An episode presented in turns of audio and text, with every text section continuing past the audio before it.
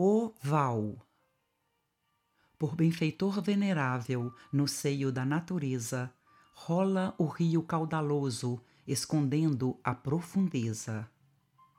Enquanto busca reserva, guardando o seu próprio leito, ninguém se arrisca à passagem sem cuidado e sem respeito.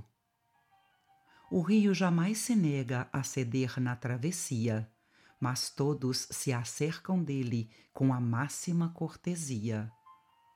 Socorrem-se os viajantes do auxílio de embarcação e espera-se a ponte amiga como justa construção.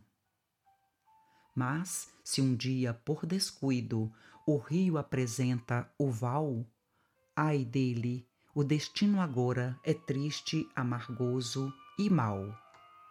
Ninguém lhe receia as águas, noutro tempo respeitadas. Invadem-nas cavaleiros, carros, toras e boiadas. As correntes que eram puras e amadas por justa fama, rolam sujas e insultadas de lodo, de lixo e lama. A ponte dorme em projeto, e o rio, embora a beleza, depois que exibiu o val, nunca mais teve defesa.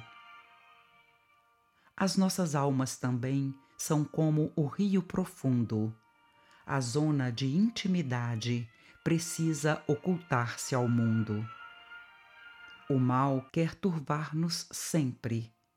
Vigia, resiste e vence-o.